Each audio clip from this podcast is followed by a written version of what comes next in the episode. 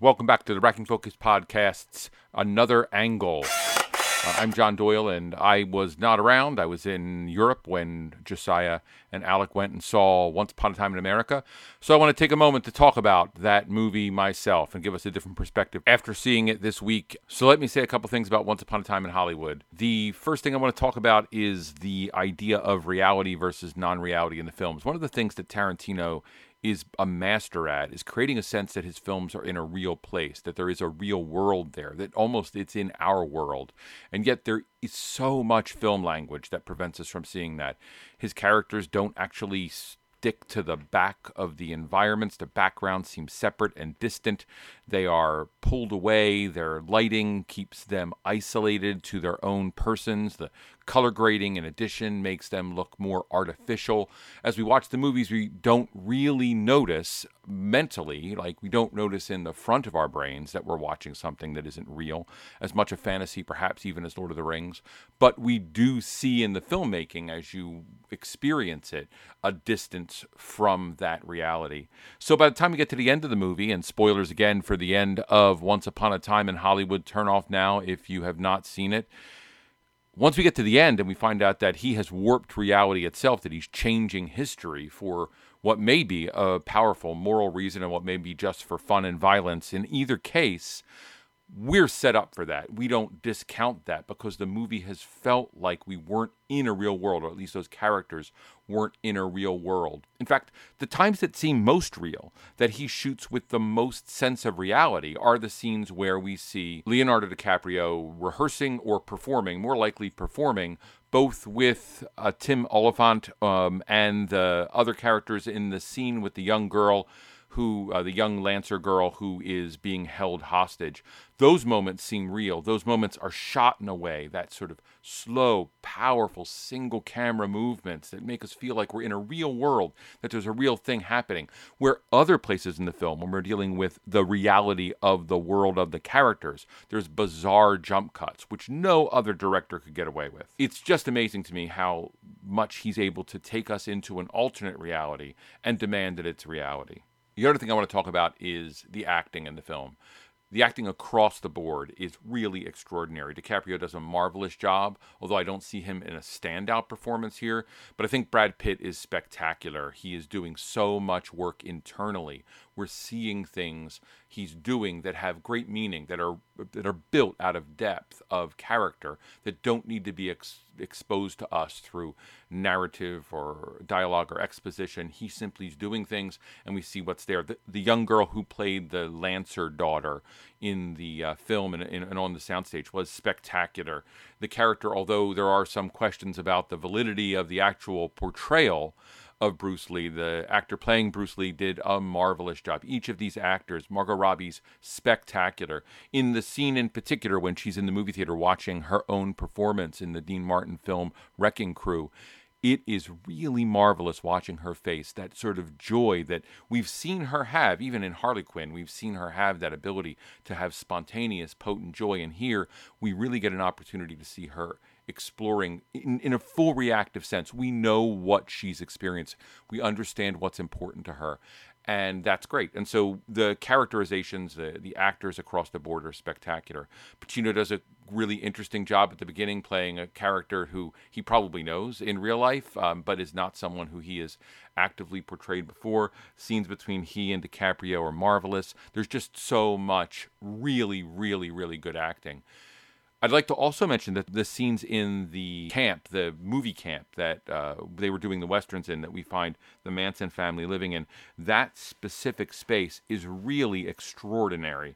The acting done there, the clarity of what we're seeing, it's really an interesting opportunity to look at actors working in a big open space to create suspense in an environment that ultimately is open and wide and has no suspense at all we see Tarantino constantly lead us towards violence, acts of violence, and that sequence is a parallel for the whole film. We have a character who is entering a place with a person who has invited him in. He uh, tries to find out if things are safe, and once he finds out things are safe, he comes back out and is forced violence because violence is done against him with a knife. And then in the home at the end of the movie, we see him doing the same act where someone has entered the home and he takes an act of violence. Uh, that act of violence the movie has been leading us towards is very similar or at least paralleled in structure and design in the sequence at the uh, movie.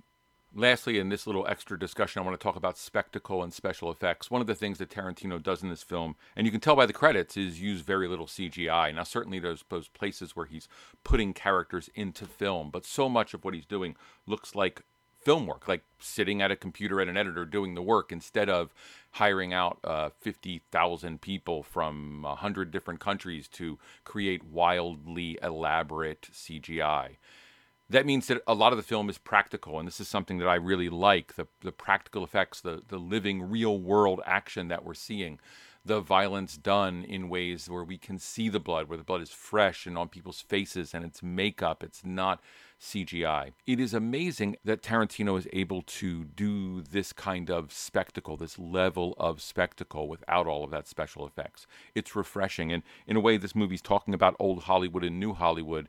And we're seeing a movie made in the sort of standard of old Hollywood the look, the style, the work, so much of the flavor of this film feels like old Hollywood and that is a Hollywood where it, that isn't reliant on CGI and is able to do substantial spectacle. And so we see giant camera moves that although they may not be completely purposeful to the emotional context of the story, those camera moves are integral to the craft and art of the movie. And having just seen Hobbs and Shaw, where there were tons of camera moves that were just done because of what they do to us as a viewer instinctively like in our bodies that they create some sense of movement when there's nothing on the screen doing that work. Here tarantino was using that movement to be part of the craft. It's a brushstroke in his painting of a film. So the use of real camera movement the use of actual practical effects and, and characters in practical environments is refreshing and wonderful and it's one of the things that makes this movie a strong entry into tarantino's canon one of Tarantino's most recognized attributes is his nostalgia. Uh, people say it's callbacks or love for Hollywood and the past, and certainly all those things are present. But when I watch this movie, I see my youthful television viewing and my youthful movie viewing, and I feel very connected to the world that he's presenting from an entertainment standpoint. I know those westerns. I know Leone. I'm a film head. Those things all make watching this movie a different experience than it might be for someone who has less experience in that world.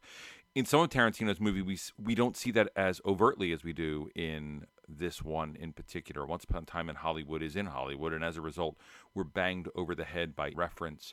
One of the things I think is most wonderful is this sense of soundtrack that is just a wild run of commercials and references through the radio to all sorts of period items. Nostalgia can be dangerous because it can distract us from drama. I'm not sure if that happens in this movie, but certainly this movie has a stronger sense of it than Tarantino's other films. I loved every minute of those nostalgic references, but I'm not sure that a regular viewer may experience that unless they are able to do the research beforehand or after. This is the kind of movie like a Marvel movie where you need to go and watch alternate material so that you can find all of the little gadgets that have been stuck in to drive the plot. So they're just three quick thoughts. Um, um, if I have to rate the movie, I'm rating it a nine. It is certainly not Tarantino's best film, but it is an enjoyable film. I, I always feel like Tarantino needs an editor. He reminds me of some great novelists who I know who write thousand page books that should be 700 or 600 pages long, or 600 page books that should be 200 pages. It's just, there's times where he is just luxuriating in the cinematic experience he's creating. He has a story that's just exploding and potentially could be two movies, although this movie does hang together from a plot line standpoint.